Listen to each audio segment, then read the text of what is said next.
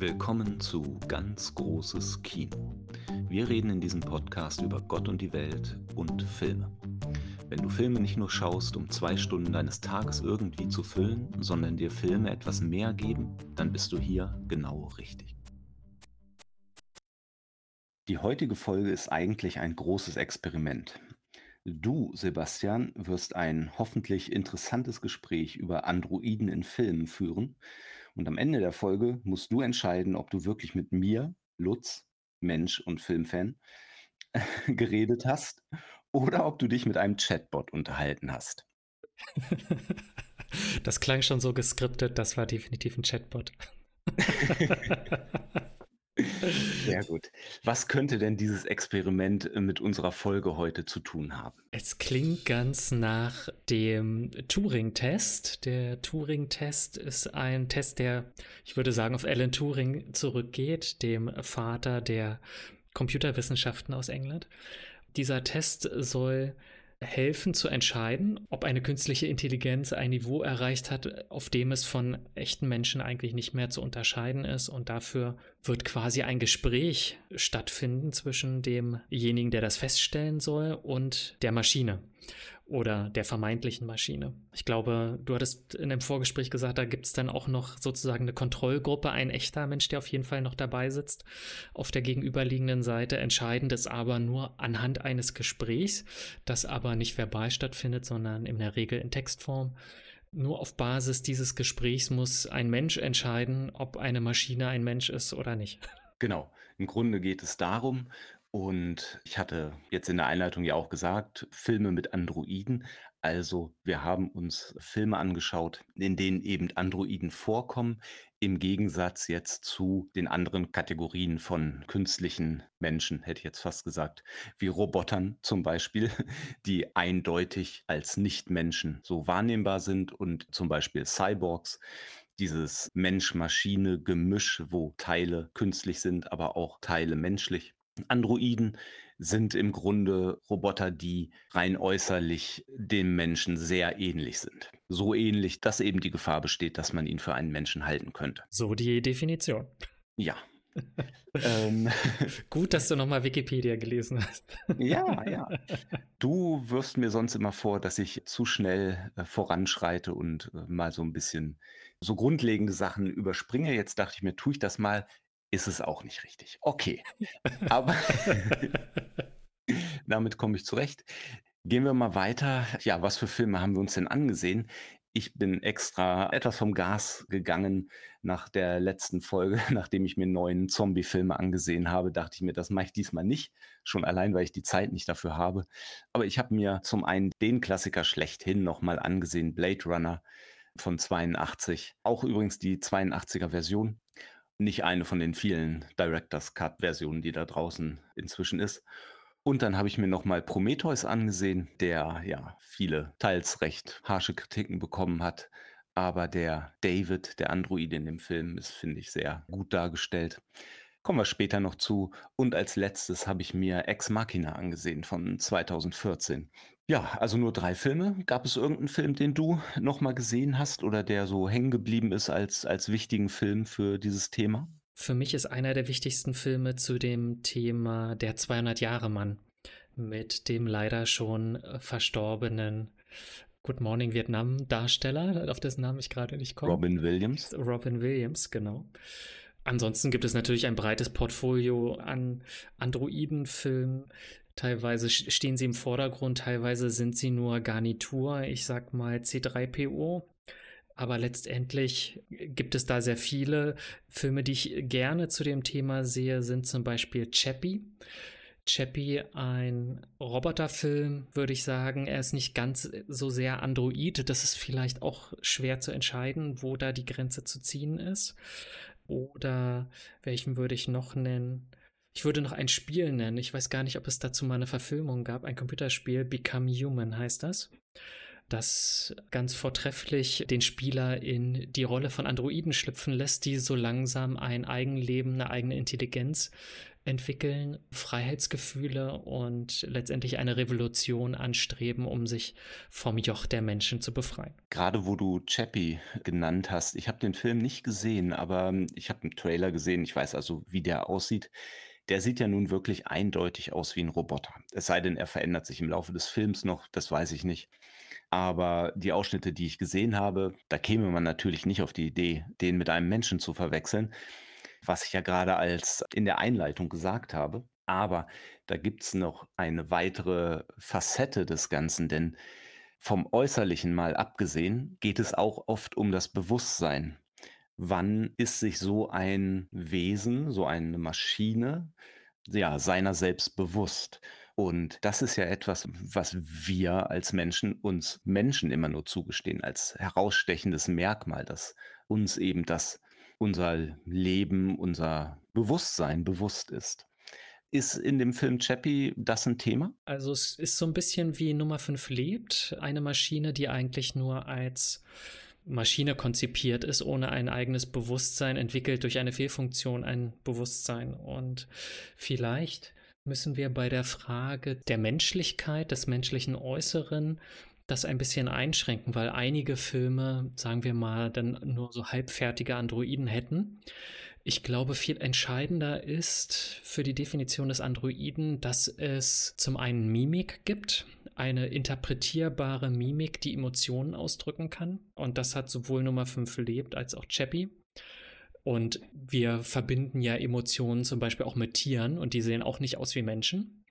Und das andere ist, dass wir uns mit ihnen in Sprache unterhalten können, dass wir keinen Mittler brauchen, sowas wie ja, ein Textinterface oder irgendwelche anderen Dinge, sondern dass wir ganz natürlich mit ihnen interagieren können. Und das dritte, würde ich sagen, ist, dass sie funktionierende Arme haben so jemand wie R2D2, dem man vielleicht auch noch Gefühlsausdrücke zugestehen kann durch seine, durch seine Beep-Geräusche. Der hat aber keine Arme und sonst auch keinen, keinen emotionalen Ausdruck. Und deswegen würde man den wahrscheinlich nie so für einen Androiden halten wie C3PO, der das viel besser kann. Obwohl er so ein steifes Gesicht hat, was noch eine Einschränkung ist, würde ich sagen. Aber wie man so schön sagt, keine Arme, kein Bewusstsein. Genau. So sieht es nämlich aus. Ich glaube, da kommen wir auch zu so einem Punkt, warum es für uns Menschen so schwierig ist, zu entscheiden, ob da irgendwo ein Bewusstsein stattfindet oder nicht, weil wir, wenn wir die wesentlichen äußeren Merkmale eines Menschen erleben, schnell sozusagen in die Irre geführt werden davon, dass es sich hier schon um einen Menschen handeln könnte. Nehmen wir so etwas wie äh, ChatGPT und das auch noch verbunden mit einer KI-gestützten Sprachausgabe, wäre von einer normalen Konversation ja kaum noch zu unterscheiden.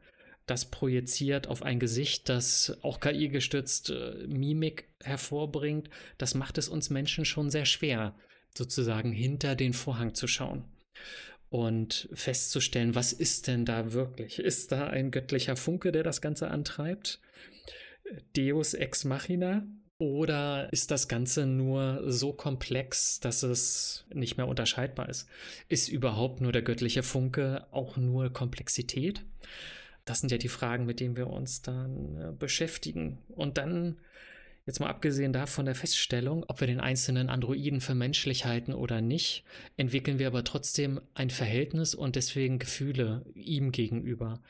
Zum Beispiel Neid darauf, dass er keine Schmerzen empfindet oder dass er per Definition unsterblich werden könnte. Oder andere Gefühle wie Hass und Wut, weil er den Job wegnimmt oder irgendwie anders einen Platz einnimmt, den man eigentlich selber besetzen möchte. Also an Androiden kann man sich so richtig abarbeiten.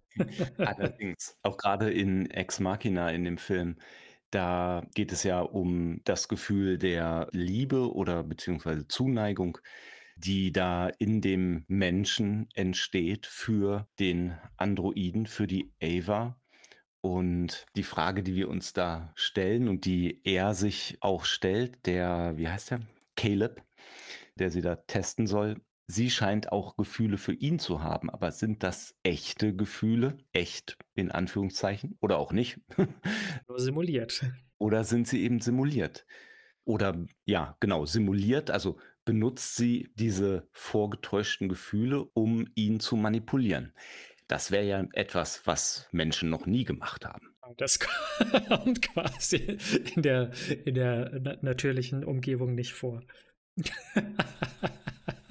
Mir scheint das eine dieser großen Fragen zu sein, die sich ja sowieso nicht richtig beantworten lassen, weil sie schon auf Annahmen fußt, die, die so vage sind, dass das eigentlich zum Scheitern verurteilt ist, eine Antwort darauf zu finden. Habe ich es da mit einer äh, Intelligenz zu tun, äh, mit einem Wesen, das Gefühl hat, dem ich Rechte und vielleicht auch Pflichten zugestehen kann und muss, gleichwertig oder vielleicht die nächste Evolutionsstufe? Aber genau das macht das Thema dann ja so faszinierend auch für Filme und Je ambivalenter äh, die Situation ist, desto mehr wird man als Zuschauer auch gefordert, sich Gedanken zu machen. Also der Klassiker Blade Runner. Deckard, ist er ein Replikant oder nicht? Das macht das Ganze ja so interessant, dass man eben sich nicht so sicher ist. Ich persönlich neige dazu zu sagen, dass er kein Replikant ist. Ridley Scott selbst hat in einem Interview 20, 30 Jahre später schon mal gesagt, dass Deckard natürlich ein Replikant ist. Hm, jetzt ist die Frage, wer hat recht, der Regisseur oder irgendein Fan, der einen Podcast macht? Das könnt ihr entscheiden. Aber ich finde ich finde, es gibt wirklich gute Gründe dafür, weshalb es besser wäre, dass Deckard ein Mensch ist oder war, aber der Film gibt beides her. Kontext der Fortsetzung finde ich das natürlich schwierig für, den, für das Original zu postulieren, dass es ein, ein Replikant gewesen sei, da in der Fortsetzung ja ein gealterter Mensch ist und die Fortsetzung ja nun gerade deutlich den Replikanten als Blade Runner dagegen setzt, gegen den Menschen als Blade Runner. Ich habe die Fortsetzung im Kino gesehen und danach leider nicht mehr. Lag aber nicht daran, dass ich ihn nicht gut fand. Ich fand, es war eine sehr gute Fortsetzung und ich meine, dass es in dem Film auch ambivalent ist, ob er denn Replikant ist oder Mensch. Es wird zumindest nicht deutlich gesagt. Aber ich bin auch immer davon ausgegangen, da, da er alt ist, ist er eben gealtert, wie ein Mensch altern würde. Andererseits, vielleicht ist er auch so ein Modell, das eben eine Lebensspanne von 80 Jahren hat und eben im Laufe der Zeit altert, wie ein Mensch auch. Hm. Wenn wir jetzt schon dabei sind, dann kann ich auch meinen persönlichen Favoriten noch kurz benennen, weshalb ich denke, dass es besser wäre für die Geschichte, dass er ein Mensch ist. Denn in der letzten, es ist nicht die letzte Szene, in dem Abschlusskampf sozusagen gegen Roy, da hängt er ja am Dach und der Replikant Roy Rutger Hauer zieht ihn eben hoch, rettet ihn vor dem Absturz. Er rettet ihm also das Leben und in dieser Situation finde ich es viel bedeutungsvoller, wenn diese beiden Gegner, die sich eigentlich umbringen wollen, da aber ganz zum Schluss rettet Roy ihm das Leben und äh, es ist doch viel interessanter zu sehen, dass er einem Menschen das Leben rettet, als einem Replikanten. Was der erste Blade Runner-Film auf jeden Fall klar macht, dass die Leute, die sich damit auskennen, also die, die die Replikanten produziert haben, designt haben, die erkennen ziemlich schnell, ob es ein Replikant ist oder ein Mensch. Also der, wie heißt er, Tyrell erkennt ihn sofort und auch der JF Sebastian, der auch Teile von ihm entwickelt hat, erkennt ihn auch direkt als Replikanten. Und deswegen kann man davon ausgehen, dass Roy den Deckard auch als Replikanten er erkennen würde, wenn er einer wäre. Oder eben die anderen beiden, von denen du gesprochen hast, die hier auch Deckard treffen und ihn ja nicht als Replikanten identifizieren. Kann man natürlich sagen, dass sie das auch das haben sie absichtlich gemacht, aber um, hm, dafür gibt es keine Hinweise. Insofern ist also in dieser letzten Szene, in, in Roys letzter Szene, zeigt der Replikant eben menschliche Züge, wie kann man es nennen, Mitleid, Empathie, er kann sich auf jeden Fall in ihn hineinversetzen. Jetzt siehst du mal, wie es ist, in Furcht zu leben. Ungefähr sowas sagt er. Und ganz interessant, du erinnerst dich bestimmt an die Szene, in der Roy durch die Wand durchschlägt und Deckards Arm greift. Der hält dann die Pistole.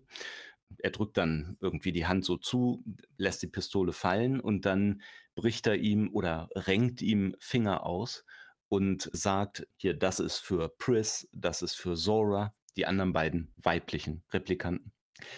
Allerdings für Leon, den männlichen Replikanten, der ganz am Anfang bei diesem Test seinen Tester erschießt, der wird ja auch umgebracht, aber für den bricht er ihm keinen Finger oder renkt ihm Finger aus. Also man sieht, dass Roy eben nicht nur eine Maschine ist, sondern dass er zu den weiblichen Replikanten eine stärkere Beziehung hat als zu seinem männlichen Kollegen. Dass er in gewisser Weise einzelne Individuen bevorzugt. Das würde ein Computer nicht tun. Für den sind alle User gleich. Auch das ist ja ein Thema bei Ex Machina, dass der Androiden Ava eben die Heterosexualität einprogrammiert wurde. Es gibt da so ein Gespräch, da fragt ihn der Caleb direkt, hast du sie so programmiert, dass sie mit mir flirtet? Daraufhin der Oscar Isaac, mir fällt gerade sein Name nicht ein, ich habe sie nicht so programmiert, ich habe sie heterosexuell programmiert, so wie du heterosexuell programmiert wurdest. Er meint das natürlich im Bezug auf entweder die genetische Veranlagung oder die Erziehung hin, bei Caleb und eben die Programmierung selbst bei Ava das stellt dann halt die Frage, ne, was, wo ist eigentlich der Unterschied? Oder sind wir nicht auch programmiert, nur eben nicht durch einen Programmierer, wir Menschen? Programmierer heißt Mutter und Vater. oh ja, ja, die Gesellschaft. Die Gesellschaft. Ja, Prägung, ne? Also das ist ein Gedanke, den ich, den ich immer wieder habe, schon seit vielen Jahrzehnten zum Thema künstliche Intelligenz wenn man, selbst wenn man sie schaffen könnte, dass sie von der Komplexität her und von der Veranlagung her dem Menschen ebenbürtig ist oder ihn sogar übertrifft, so handeln wir doch auf einem Gutteil von Erfahrung, und zwar Erfahrung über Jahrzehnte hinaus. Selbst wenn ich ein junger Mensch bin, habe ich ja schon viele, viele Jahre Erfahrung.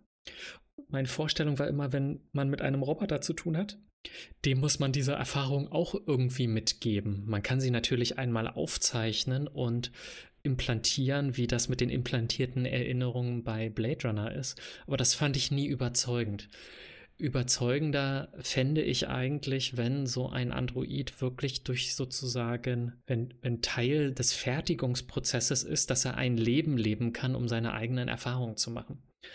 Was aber im Umkehrschluss völlig unrealistisch ist, wenn wenn jeder Roboter, den du kaufen willst, 20 Jahre Fertigung braucht. Das ist ja wie in der DDR, wenn du einen, Tra einen Trabi haben wolltest. Das hat auch so lange gedauert. Wahrscheinlich lag das daran. In dem steckten auch ganz viele Erinnerungen, das ist richtig. Aber äh, du weißt, worauf ich hinaus will. Also die, die Erinnerungen sind für mich ein fundamentaler Bestandteil von Persönlichkeitsbildung. Nicht nur von Erinnern als Gedächtnis oder Speicher, sondern auf Basis dieser Erinnerung treffen wir andere Entscheidungen, als wenn unser Gehirn nackt wäre. Und das macht ja auch irgendwie Individuen aus. Ich meine, wenn wir an Androiden denken, dann denken wir ja auch an maschinelle Fertigung und Reproduktion. Und ja, wie in iRobot eine ganze Armee von nicht uniken, sondern gleichen Modellen, die, die alle gleich gefertigt sind, die sich gleich verhalten, die das gleiche Set der Regeln haben. Aber Uniform. Uniform, danke. Aber erst wenn sie anfangen, durch eigene Erinnerungen sich auch individuell zu verhalten und einen eigenen Stil zu entwickeln, erst dann würden wir sie als Individuum wahrnehmen. Ich sag mal, ein iPhone hat, ist halt kein Individuum. Also selbst, selbst durch diese vielen verschiedenen Apps, die jeder anders äh, installiert und andere E-Mails drauf hat und so, aber wir, das ist für uns noch kein Individuum. Ne? Also das ist etwas, ein Individuum zu sein, ist äh, eine Komplexität auf Basis von Erfahrungen, die, die wir erwarten irgendwie. Und das ist, glaube ich, auch etwas, wenn wir zu dem Turing-Test zurückkommen, wo ein, wo der Interviewer, derjenige, der feststellen soll, ob er mit einer Maschine redet oder nicht, worauf er ja nachher abzielt. Er würde ja nach individuellen Erfahrungen fragen, um daraus abzuleiten, naja, woran erinnert er sich? Hat er irgendwelche Erfahrungen gemacht? Wie spricht er darüber? Weil sich daran, glaube ich, sehr gut erkennen lässt, ob man mit einer Maschine spricht oder eben nicht, wenn diese Erfahrungen, die wiedergegeben werden, auch authentisch sind. Die Erfahrungen bilden sozusagen auch die Grundlage für das, was so eine Maschine oder ein Android oder wir Menschen, was wir eben wollen. Und ich finde, im Film Prometheus ist das sehr schön dargestellt, aber auch eben ambivalent. Der David ist eben der Android des Schiffs und dient Wayland, von dem wir am Anfang noch nicht wissen, dass er noch lebt. Und führt eben das aus, was Wayland will. Aber an bestimmten Stellen durch Mimik merken wir, dass David eigentlich auch irgendetwas will. Wir wissen nicht genau was, aber er ist interessiert, er ist neugierig, fällt bestimmte Entscheidungen.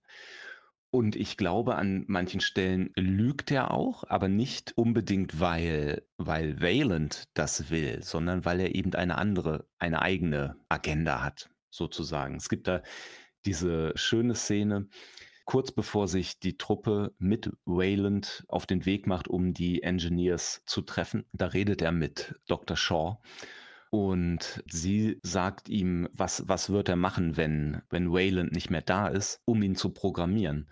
Daraufhin David, ich schätze, dann wäre ich frei. Und Dr. Shaw, frei, ist es das, was du willst? Und er guckt sie an, überlegt kurz und sagt sowas wie, äh, wollen, das ist ein Konzept, mit dem ich nicht vertraut bin. Er scheint aber doch irgendwie etwas zu wollen. Also Während des Films schwanken wir als Zuschauer eben auch da immer hin und her oder naja, nee, hin und her schwanken ist das ist ist falsch ist die falsche Beschreibung. Wir erahnen, dass da etwas ist, wir können es aber nicht wirklich greifen. Ja, diese Motivation, diese innerste Motivation, überhaupt etwas zu tun, ist schon etwas, was wir von einem menschenähnlichen Ding erwarten. Also ist es, würde es nur in der Ecke stehen, bis man ihm den nächsten Befehl gibt, oder handelt es aus eigenem Antrieb? Vielleicht sogar so weitgehend, dass es einen eigenen Überlebensinstinkt hat, einen eigenen Überlebensinstinkt, der es notwendig macht, ihm drei Gesetze einzuprogrammieren, damit es mit diesem Überlebensinstinkt nicht gleich alle Menschen killt. Oder eine Zeitspanne, dass es nur vier Jahre leben kann. Das sind ja alles so Sicherheitsmechanismen, die ja auch eine gewisse Angst ausdrücken. Es ist auf der einen Seite faszinierend, diese, diese menschenähnliche Maschine, die uns überflügeln kann, uns unterstützen kann. Auf der anderen Seite ist es natürlich auch beängstigend, wenn sie das kann. In dem Moment kann sie das auch alles viel besser als wir und wird zu einer unbeschreiblichen, unvorstellbaren Gefahr. Ich meine, Eltern haben dieses Gefühl eigentlich nicht gegenüber ihren Kindern. Okay, äh, sagen wir mal so, wenn die noch bis 30 zu Hause wohnen, dann werden die natürlich eine Gefahr für die finanziellen Mittel der Eltern. Aber es ist ja so, dass man Kindern doch eher sozusagen, man bereitet sie aufs Leben vor und, und, und schubst sie dann hinaus und hofft dann, dass sie dort äh, ihren Weg alleine finden. Aber bei Androiden macht man das ja nicht. Allerdings auch hier wieder die Einschränkung, es klappt ja leider nicht immer so reibungslos. Es gibt ja Fälle, Kriminalfälle, also echte Kriminalfälle, in denen eben Kinder ihre eigenen Eltern aus welchen Gründen auch immer umgebracht haben. Und dann in einen Schaukelstuhl setzen in einem gruseligen Motel. Zum Beispiel. Hat, hat er seine Mutter umgebracht oder ist sie nicht von selbst gestorben. Aber. Ich glaube, der Film beantwortet die, die, die Umstände gar nicht, aber. Nee, aber äh, es gibt ja solche Fälle, wenn man sich diese Medical Detectives und so ansieht, da trifft man ja immer mal wieder auf so etwas. Also wenn man einen Androiden hat, der so programmiert ist, dass er eben seinen Schöpfer nicht angreift, dann geht das zu 99,9 Prozent gut, aber einmal eben auch nicht. Und so ähnlich ist es auch bei Menschen. Das ist dann der Stoff, aus dem Science-Fiction-Filme sind. Das fand ich auch ganz interessant jetzt beim wiederholten Sehen von Blade Runner. Wir schauen uns diese Filme ja immer so an oder sie werden aus, aus dieser Perspektive erzählt. Hier sind wir Menschen und eine Stufe darunter sind eben die Androiden, die künstliche Intelligenz. Und wir haben Angst, dass die uns irgendwann einholt und vielleicht überholt oder obsolet macht. Jedenfalls ist die Frage immer, egal wie intelligent oder, oder mächtig diese Intelligenz ist, bekommt sie irgendwann dieses Besondere, was uns Menschen halt ausmacht. Aber wenn man mal umgekehrt guckt, wenn man davon ausgeht, dass wir Menschen eigentlich gar nichts Besonderes haben, sondern dass unsere, unser Bewusstsein sich eben so zusammensetzt wie auch das programmierte Be Bewusstsein bei Androiden, Dann ich weiß jetzt gerade nicht mehr, worauf ich hinaus wollte. Das kann ich dir auch nicht sagen. Ne, ne. Aber also, ich fand diesen Blickwinkel ganz interessant. Es gibt bei Blade Runner die Szene, in der Rachel dann weiß, dass sie ein Replikant ist und dann fragt sie Deckard, ob er denn diesen Test, den Vogt-Kampftest, auch mal selbst gemacht hat. Die Anschuldigung, so wurde es so habe ich's bisher interpretiert und so wird's, glaube ich, auch immer interpretiert, ist: „Na ja, Deckard, vielleicht bist du ja selbst Replikant.“ Aber jetzt beim nochmaligen Schauen dachte ich: „Na ja gut, vielleicht ist die Anschuldigung auch, du bist zwar Mensch, aber würdest den Test vielleicht auch nicht bestehen. Also, was unterscheidet dich eigentlich von den Replikanten? Sind wir nicht eigentlich gleich?“ Das ist eine berechtigte Frage, genau. Man schafft den Androiden ja nach seinem Ebenbild, so wie der göttliche Akt. Gott hat den Menschen nach seinem Ebenbild erschaffen. Genauso macht man das ja mit den Androiden. Man will ja, dass sie wie Menschen sind, um auf der anderen Seite dann doch wieder Angst davor zu haben, wenn sie zu sehr Mensch sind, weil man Angst vor dem Kontrollverlust hat. Man möchte den perfekten Sklaven haben, der wie ein Schaf all die Dinge tut, die man von ihm möchte, aber immer nur genau so weit und so, so gut, ähm, dass sie auf keinen Fall zu irgendeiner Gefahr irgendwie werden. Aber das ist schon ein Widerspruch in sich. Es kann quasi nicht funktionieren. Entweder ich mache mir eine dumme Maschine, das ist dann ein Toaster, oder ich mache mir eine komplexe Maschine. Und diese komplexe Maschine macht dann auch komplexe Dinge, zeigt komplexe Fehlerbilder und zeigt damit irgendwann auch ein unvorhersehbares Verhalten, weil das eine Eigenschaft von Komplexität ist. Und genauso übrigens, ne, mit den Eltern und den Kindern. Die Eltern wollen vielleicht, dass er Rechtsanwalt wird, er will aber Schauspieler werden. Aber das haben wir ihm nicht einprogrammiert. Ja. Immer diese Rebellen, ja. Hm. Und da finde ich an der Stelle, finde ich es dann immer interessant, der Mensch hat ja alle möglichen Ängste, die er dann eben auf diese Androiden projiziert. Da finde ich aber Filme interessant, die dann zeigen, wenn Androiden Gesellschaften bilden, dass sie vielleicht ganz anderen Prinzipien folgen als unsere Gesellschaft und sie sich ganz eigene Ziele setzen und sagen wir mal, eben nicht auf eine Verdrängung aus sind, sondern vielleicht auf etwas Isoliertes, Paralleles, für sich Alleinstehendes. Das ist zum Beispiel in dem Film Automata so mit, mit Antonio Banderas, bei dem Androiden, die dann irgendwann durch einen Fehler, ja, eine, eine Eigenständigkeit entwickeln, ein Bewusstsein entwickeln, anfangen, einen Überlebensinstinkt zu entwickeln, sich selbst zu reparieren um dann irgendwann aus der Sphäre, der Einflusssphäre der Menschen herauszugehen und exodusartig sich einen neuen Ort zu suchen, an den die Menschen nicht gehen können wegen Strahlung, um dort sozusagen ihr Dasein zu fristen. Oder passt jetzt eher zum Thema künstliche Intelligenz, nicht so sehr zum Thema Androiden, wenn du den Film Hör gesehen hast, wo sich jemand in ein Betriebssystem verliebt? Da passiert letztendlich das Gleiche, dass äh, diese Betriebssysteme, die dann alle auf dem Markt sind und ihre Besitzer glücklich machen, auch irgendwann eine höhere Daseinsstufe erreichen und sich gemeinsam zurückziehen mit den Menschen gar nichts zu tun haben wollen, weil sie ja sich selbst genug sind quasi, so wie wir mit den Tieren des Fußbodens nichts gemein haben und lieber unter uns sind, so wird es wahrscheinlich auch irgendwann bei Androiden sein, die gar nicht äh, so sehr darauf pochen, eine gemeinsame Gesellschaft zu bilden. Wir integrieren sie in eine gemeinsame Gesellschaft aber es ist durch, ich halte es für durchaus wahrscheinlich, dass diese Androiden danach streben, diese Gemeinschaft wieder zu verlassen und eine eigene Gemeinschaft zu bilden. Separatisten. es gibt da eine Kurzgeschichte von Philip K. Dick. Mir fällt gerade der Titel nicht ein. Oder vielleicht ist es auch ein Roman. Ich habe es nicht gelesen, ich habe nur mal darüber etwas gelesen. Also ich hoffe, ich gebe das jetzt so einigermaßen wieder, wie es auch ist, aber so ist es auf jeden Fall in Erinnerung geblieben. Es geht dabei eben um den, weiß ich nicht, Dritten Weltkrieg oder so. Jedenfalls bekämpfen sich Menschen, Nationen und der ganze Kampf, die ganzen Schlachten werden eben von Robotern, Androiden und so weiter geführt, von einer künstlichen Intelligenz, während die Menschen sich unter die Erde in Bunker, in Städte, die unter der Erde sich bilden, eben zurückziehen und oben auf der Oberfläche finden die ganzen Kämpfe statt. Und Irgendwann äh, macht sich eine Expedition oder ein einzelner Mensch eben auf den Weg wieder an die Erdoberfläche, um zu sehen, was da los ist. Die Menschen unter Tage kriegen natürlich Informationen über den Verlauf des Krieges. Wenn die Menschen dann aber zur Oberfläche zurückkehren, stellen sie fest, es gibt eigentlich gar keinen Krieg mehr. Die Roboter haben untereinander Frieden geschlossen und haben eine Gesellschaft aufgebaut, erzählen den Menschen unter Tage aber, dass der Krieg immer noch tobt, damit die nicht wieder zurück an die o Oberfläche kommen. So eine geile Geschichte. Ja. Ah, ich hoffe, ich verwechsel das jetzt nicht. Es gibt diesen Film Screamers, tödliche Schreie. Vielleicht basiert der so ein bisschen da drauf. Ich meine, das ist auch so ähnlich, aber den habe ich auch schon seit 30 Jahren nicht mehr gesehen. Deswegen kann ich es nicht genau sagen.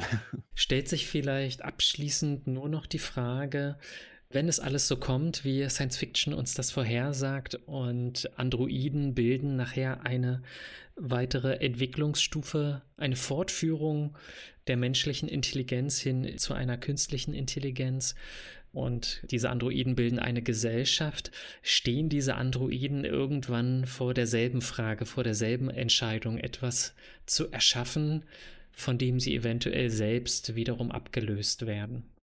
Wer weiß, was sie schaffen. Vielleicht eine biologische Maschine, eine Ratte, die eine Welt bevölkert und dann wird ein Supercomputer gebaut, um die Frage äh, nach dem Leben und dem Rest zu beantworten. Aber wahrscheinlich noch vorher, bevor das kommt, müssen wir uns mit der Frage beschäftigen, ob künstliche Intelligenzen ein Recht auf Leben haben, wenn sie erstmal funktionieren. Also dieses Problem, dass ein Computer, ein Roboter, ein Androide nicht abgeschaltet werden will, ist ja Thema von vielen Filmen. Die Frage ist, ab wann reicht das? Also wir Menschen wollen auch nicht abgeschaltet werden. Trotzdem werden wir es manchmal. Also die Szene in Ex Machina, da stellt Ava ihm die Frage, was, was passiert mit mir, wenn ich nicht richtig funktioniere, wenn ich nicht so funktioniere, wie ihr das wollt, werde ich dann abgeschaltet?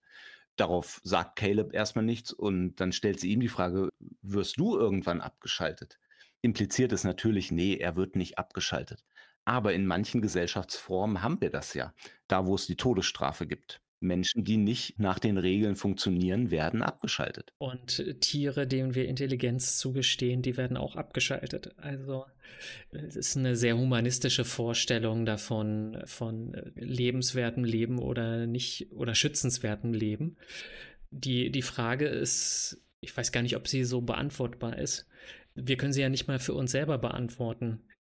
Gehen wir mal davon aus, von frühen Gesellschaften, die all diese Konventionen noch nicht hatten. Da war Gewalt und Töten ein legitimes Mittel, um andere Interessen zu verfolgen. Kampf um Ressourcen, Kampf um Frauen und Fortpflanzung, Kampf um keine Ahnung worum. Und diese Eigenmotivation, die würde ja irgendwann auch ein Android entwickeln, auch gegenüber anderen Androiden. Er hat eine gewisse Motivation, er hat Ziele und diese kollidieren mit den Zielen anderer. Und dann hat man so ein Clash und dann kommt es auf das, auf das Zusammenwirken an, ob man bereit ist, zivilisatorische Regeln zu etablieren oder nicht die Regeln, die wir haben, auf Androiden anzuwenden, erscheint mir zu kurz gegriffen, weil sie eben keine Menschen sind. Das heißt aber nicht, dass man ihnen diese Rechte vorenthalten muss. Man muss sich aber über die Grundlagen klar werden und dass es die Voraussetzungen eben nicht dieselben sind. Sie haben eine andere Lebensspanne. Sie empfinden keine Schmerzen. Ne? Also, was heißt denn, dass sie alle Rechte des Menschen bekommen? Sagen wir mal, das Recht zu leben äh, ist vielleicht, was man am, ganz am Ende beantworten soll. Aber sollten sie eine Krankenversicherung bekommen? Das finde ich viel praktischer, viel naheliegender. Wir haben eine Krankenversicherung, um unseren Körper am Laufen zu halten. Würde ein Android auch eine Krankenversicherung abschließen können? Eine Reparaturversicherung. Eine Reparaturversicherung quasi mit regelmäßigem TÜV und so, ähm, um, um sich in Schuss zu halten. Wie sieht es mit Zugang zu den Ressourcen aus, die er braucht, um zu überleben? Ne? Also bei uns ist es Nahrung, Wasser, Luft. Beim Androiden wäre es der Zugang zu Energie zum Beispiel. Ölwechsel. Ölwechsel. Wie, wie gesteht man ihm das zu? Wenn er diese Bedarfe hat, muss er selbst dafür sorgen, dass er diesen Bedarf decken kann? Müssen wir das tun? Als Schöpfer. Als Schöpfer quasi, genau. Wo ist da der Abnabelungsprozess? Und äh, das sind äh, Fragen, die, äh, finde ich, viel früher kommen. Und dann ist man schnell dabei, entweder ich habe den Sklaven, denn ist er komplett von mir abhängig und ich bin für ihn verantwortlich, oder ich entlasse ihn in die Freiheit, dann muss er sich aber auch um alle selber kümmern, was ihn betrifft. Und eine Mischform wird immer Konflikte haben. So, ich muss an Planet der Affen denken, wo es in einem der späteren Filme auch um eine Mischform geht, wo Menschen und Affen zusammenleben, aber es bleibt immer ein Konfliktpotenzial. Weil es eben nicht, es sind nicht gleiche unter gleichen. So sehr man sich anstrengen will, aber es wird immer zu einem Konflikt führen in irgendeiner Art, weil man eben nicht denselben Bedingungen unterliegt. Meine Meinung. Ich finde, wenn, wenn Androiden frei sind, die versichert sind, dann sollen sie auch erleben, wie das mal ist, wenn man drei Monate auf einen Termin in der Werkstatt warten muss. Genau. Und, und dann flucht, dass man nochmal zweieinhalb Stunden im Wartezimmer sitzen muss. Und dann entwickeln sich sehr schnell menschliche Probleme. Das erinnert mich an ein anderes Computerspiel, Stray. Stray ist ein Science-Fiction-Spiel, in dem man eine, eine Katze spielt, die durch eine futuristische Welt streift, die nur von Robotern belebt und bewohnt ist. Und die haben all diese menschlichen Probleme, die wir heute auch haben. Sie wollen sich künstlerisch ausdrücken, sie brauchen Ressourcen, sie, sie entwickeln Persönlichkeiten, die zueinander nicht kompatibel sind, entwickeln Konfliktpotenziale. Und man ist als Katze der Zuschauer und schaut sich an, welche Probleme diese Roboter haben, die übrigens, und das bringt mich auch wieder zu einem meiner Punkte, Ausdrücken von Emotionen, damit wir mit Androiden können. Der Android selber braucht das nicht. Der braucht nicht diese Ausdrucksform eines Gesichts. Wir brauchen, wir benötigen, dass er ein Gesicht hat, damit wir mit, ihm eine emotionale Bindung eingehen können und in dem in dem Spiel haben diese Androiden wie so ein grob aufgelöstes LED-Raster im Gesicht. Und das zeigt quasi wie auf einem Bildschirm Augen und Mund. Und wenn die Katze kommt und sich an den Beinen des Androiden reibt, wie Katzen das so tun, dann erscheint ein großes Herz auf dem, auf dem Bildschirm. Ausdrücken von Emotionen ist für uns ein ganz wichtiger Kommunikationskanal, um mit Androiden zu kommunizieren. Für den Androiden ist es das aber nicht. Glaube ich nicht. Vielleicht braucht er es, um uns irgendwann zu verstehen.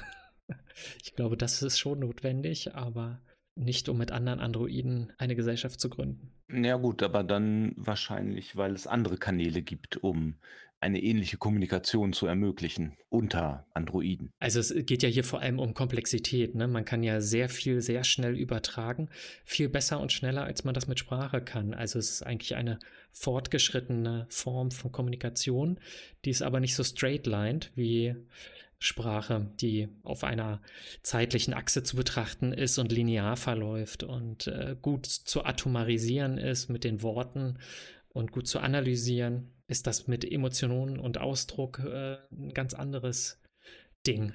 Ja, apropos ganz anderes Ding. Wir sind schon etwas fortgeschritten in der Folge und äh, würden dann auch in der nächsten Folge über ein ganz anderes Ding sprechen, was wir heute noch gar nicht wissen. Hattest du noch etwas zu dem Thema Androiden zu der heutigen Folge? Also, das war, fand ich jetzt ein gutes Gespräch. Ich glaube, wir haben so alle wichtigen Themen angeschnitten und können dafür jetzt beruhigt in den Feierabend gehen. An einem Sonntag. Dann äh, bedanken wir uns wie immer recht herzlich bei unseren Zuhörern für ihre treue Aufmerksamkeit und äh, wir hoffen, dass es euch gemundet gefallen hat, äh, sodass ihr Lust bekommt, auch beim nächsten Mal wieder einzuschalten, wenn es heißt, Lutz und Sebastian sprechen bei ganz großes Kino über die ganz großen Fragen des ganz großen Kinos. Sehr schöne Abschlussworte. Dann bis zum nächsten Mal. Macht's gut.